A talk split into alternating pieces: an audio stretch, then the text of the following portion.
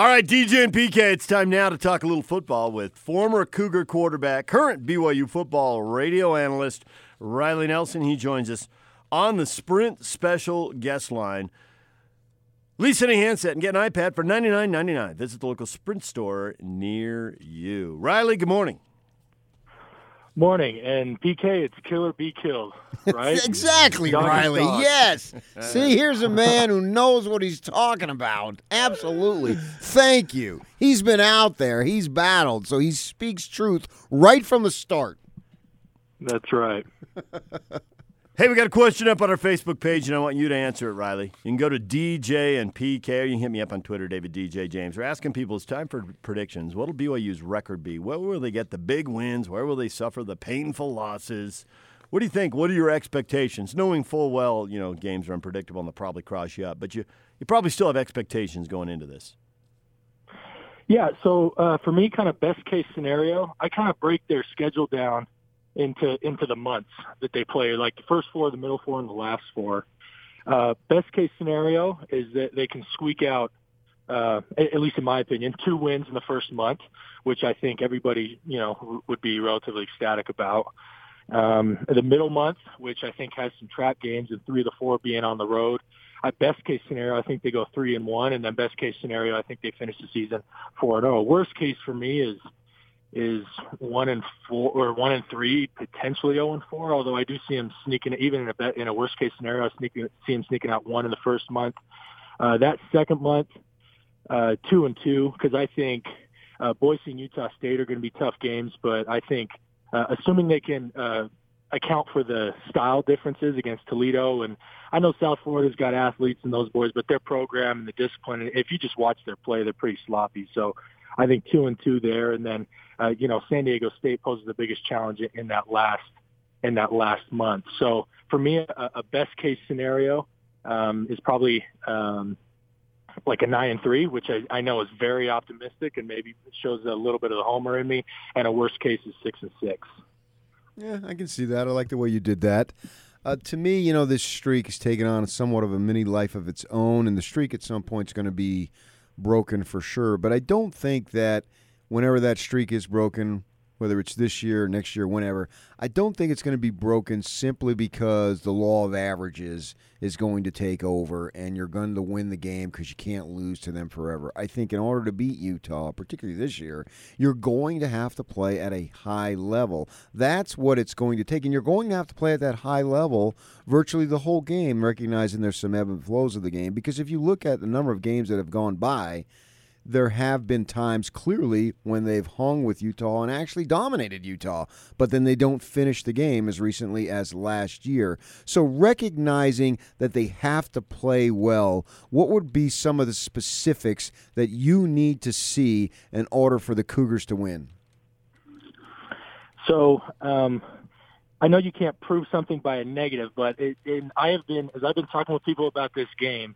If BYU does not give up a special teams or defensive touchdown, which they have done in seven out of the eight games during this losing streak, while never producing a non-offensive touchdown, they have they are yet to produce a defensive and special teams touchdown. But if they can simply, I believe, if they can simply prevent Utah from doing so, I think they win the game. I think there's enough mojo. I think they have enough talent. It being at home, the pressure is mounting.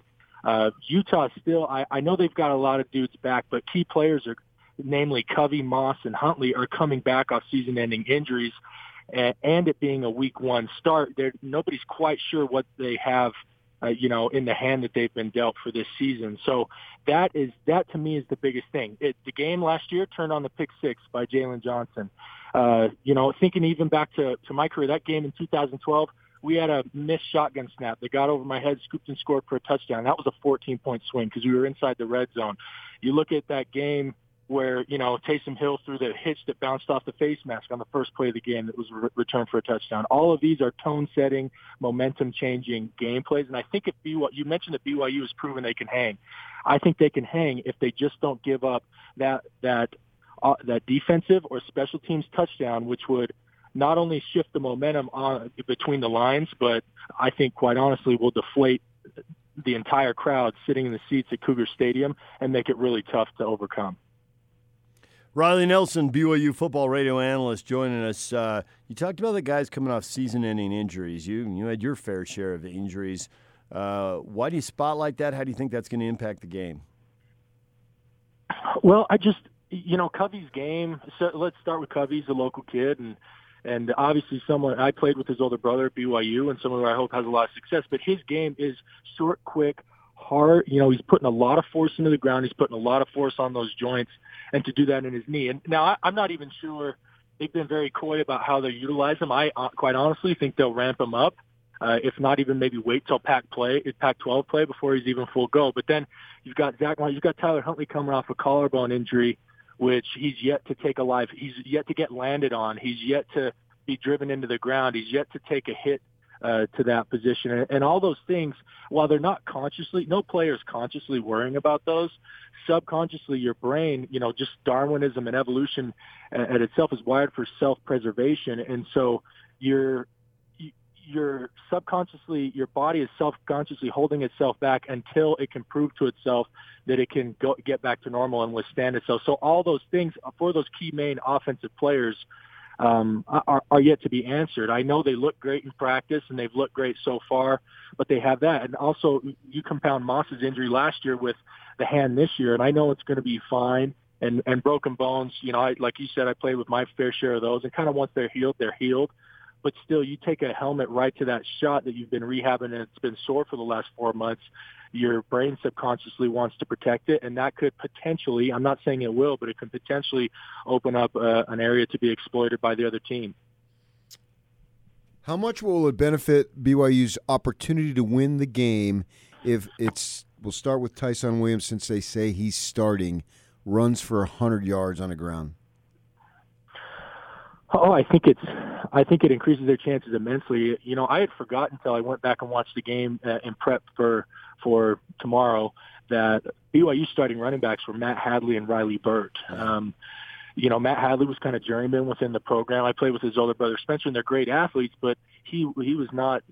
You know, he was not to the level of a running back that Ty'Son Williams is. Or to, it, quite honestly, in my estimation, what Ty'Son, Lopini, or Esukpa are. So you know, the guy that they trotted out uh, to start the game last year, they now have three guys who are going to take snaps who are, you know, better than him. And then obviously Riley Burt could never find his on the way, could never find his way onto the field and, and had to transfer uh, in, in hopes to get some playing time. And, and so the, to be able to establish a run game with what I believe is some warranted hype. BYU's O-line's been getting a lot of hype as I've kind of watched them play. I think in the run game, that's that's definitely warranted. I think in pass protection, at least to me, watching them on film and through fall camp, they have a little bit left to prove. But I do think uh, that they do have the ability to establish a run game, and I think Ty'Son Williams is a back that can. Well, while he may not be like a Jamaal against Arizona back in 2016, where he's breaking four and five tackles on each run, I do think he'll be a guy that, when given you know, even the the minimum, uh, you know, uh, definition of a lane or a hole to run through, I think he'll take advantage and is very capable. If he averages five yards a carry and accumulates, you know, 100 yards in this game, I put BYU's chances of winning very high. Riley Nelson joined us here on 97.5 and 1280 The Zone. You know, Zach Wilson looked good at the end of last season. He's a true freshman. So now he's had time to you know watch film, build on, learn off all that stuff. But they protected him from this part of the schedule. He didn't play the Power Five opponents the first uh, the first half of the season.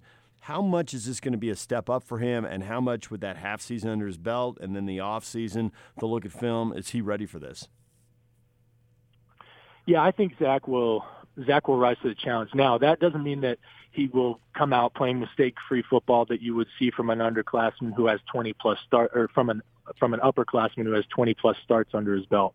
There still will be mistakes that were made, but I think what is unique about Zach uh, is his his preparation. That that guy is all about football. You know, I almost envy him. In fact, I was always raised, the game won't last forever and make sure you, you know, are becoming a well-rounded person and focus on your grades and things like that. And look, Zach's doing fine in the classroom and all that, but whenever I talk to him or I see him and, and especially outside football sta- uh, settings, all he wants to talk is ball. And that's something I kind of, he is all in. And so I think he's unique in his preparation. I also think he's unique in his confidence and his ability to uh, shake off mistakes. And I don't mean when I say confidence, I don't mean arrogance. I don't think he'll be out there playing reckless to put his team in, in danger. I just think he will show the right amount of assertiveness to take calculated chances to give his team a, a chance to win. And if he does make a mistake, I don't think it will compound itself with you know a mistake in the next drive and another mistake down the game. And he's not the type of kid that spirals down. Now another challenge that will be for him is obviously he's gotten a lot of kudos and he did show well uh, the second half of the season. It's not like all these opposing opposing coaches especially coach Scalley and coach Whittingham are sitting back on their heels not noticing. They've all noticed and they definitely want to make their statement to all this momentum that he's built that he built up over the second half of last season come out the gate and squash it by making life really hard on him and uh, you know forcing a, a, major struggle in week one. How much it, how much does it help the simple fact that the offensive coaches for everybody except the offensive line are together for the second season in a row now, so there's some continuity there. I think it's a I think it's a huge thing. Um, uh, it, well, in most cases, I mean, you look. Uh, of course, the Detmer staff wasn't as good in, in year two as they were in year one, but a big reason for that was they lost Taysom Hill and, and Jamaal Williams, who are both on NFL rosters, right? So there was a there was a significant talent drop off. This is a different. Not only do you have the continuity of coaching staff, but you also have for the for the large part con- continuity of talent and the continuity of players in the stable coming back. So I think that'll play in, in BYU's favor, and I also think that's something that's being a little bit overlooked on Utah's side. I know Ludwig's a familiar face, and heck, Ludwig recruited me to Utah, and he of course led him in, in that magical 2008 season. But the reality is the players um, who he's coaching uh, and the offense that he's installing, none of them have any exposure with. So he might, I know he's a familiar face to us fans and he's been at the program before, but to the players, he's brand new. So it's a brand new day one start from scratch install for those players. And I know that's kind of become status quo with Utah with, I think, eight coordinators and eight offensive coordinators in the last 10 years or something like that. Um, but that's that's not to be understated, especially in a week one rivalry matchup on the road. Now they they're hoping that the talent can overcome them, but I gotta believe that it will. Um, that there's some ramping up that needs to be done with Utah's offense. So from that, from the continuity on BYU's side, and then the, the new staff and new implementation of an offense, even though a lot of the concepts may be the same, is something is another reason why I would give uh, BYU, you know, a slight competitive advantage in this matchup. Riley Nelson, BYU football radio analyst, joining us. So, with the Utes, what what is the biggest challenge for the Cougars? What part of the Utes you think is the is the biggest thing BYU fans should be worried about? Yeah, I think uh, a couple of aspects. Uh, as I think back to the last rivalry matchup in Cougar Stadium, and, and Huntley didn't light the world on fire like he was doing in the middle of the season last year, but he still was he still caused fits uh, for for BYU using his his dual threat ability. I, I mean, I know that he's going to stay in the pocket and they're running a lot of play action and they're getting him under center. But all that said, if a play breaks down or the need to extend the play does arise, Tyler Huntley is very capable. In fact, probably the most capable dual threat quarterback or threat to run quarterback that BYU will face on their schedule. And so they got to keep him in check. They got to make him uh, you know, make decisions, complete on rhythm throws from the pocket because whether he's picking up first downs with his legs or he's extending plays and getting chunk plays down the field, that can that can uh, make your day pretty ugly uh, in the first place. And then on the defensive side of the ball, BYU has to um, control the pass rush. Everybody's talked about the defensive line. Uh, I think that, like I said earlier, I think the matchup for BYU. I think they are do have the horses in the stable to be able to withstand uh, that defensive front, but they cannot let Utah pressure the quarterback with a four-man rush. If Utah's going to get pressure on Zach Wilson, BYU has to be good enough to force him to bring five and six and pull guys out of coverage because if Utah can apply pressure consistently with a four-man rush, dropping seven with the kind of talent they have in that defensive backfield, it's going to be a long day for BYU. So that, those are kind of my two keys on offense and defense. Uh, that if BYU can make those two things happen or prevent those two things from happening, they're uh, going to be looking real good as the game comes down to the wire. You've probably said, had this said to you before, but Riley, you're really good at this. I appreciate that, PK, especially from a guy like coming like you who's been around for so long. you you know what you're doing, man. You were a great interview as a player, and you might even be better now as you've gotten older. I mean, you are really you're just really good at it. Well, thanks. I think uh, you know I, I look up to DJ and PK have been holding it down for so long, decade longer. I can only hope to you know contribute to the uh, football sports media. I know you guys cover all sports, but at least do my part in the college football media and enrich the game for fans. Bottom line is, I love the game. If it if it weren't for the volatile nature of of college football coaching and the stress that I see those guys, you know, forty year olds looking like 60 year olds, I probably want to coach. But this media this media gig's a lot better because I get to do all the fun stuff and none of the nasty stuff that nobody wants to do. So I love the game, and I hope I can uh, be a part of it in some way for as long as I can. Well, I think you've chosen the right path here, and you've avoided uh, you know a flight out on a Tuesday morning at 6 a.m. to go recruit. So staying away from that. exactly. That's a positive. Riley, thanks yep. for a few minutes. We appreciate it, and we'll talk to you again next week.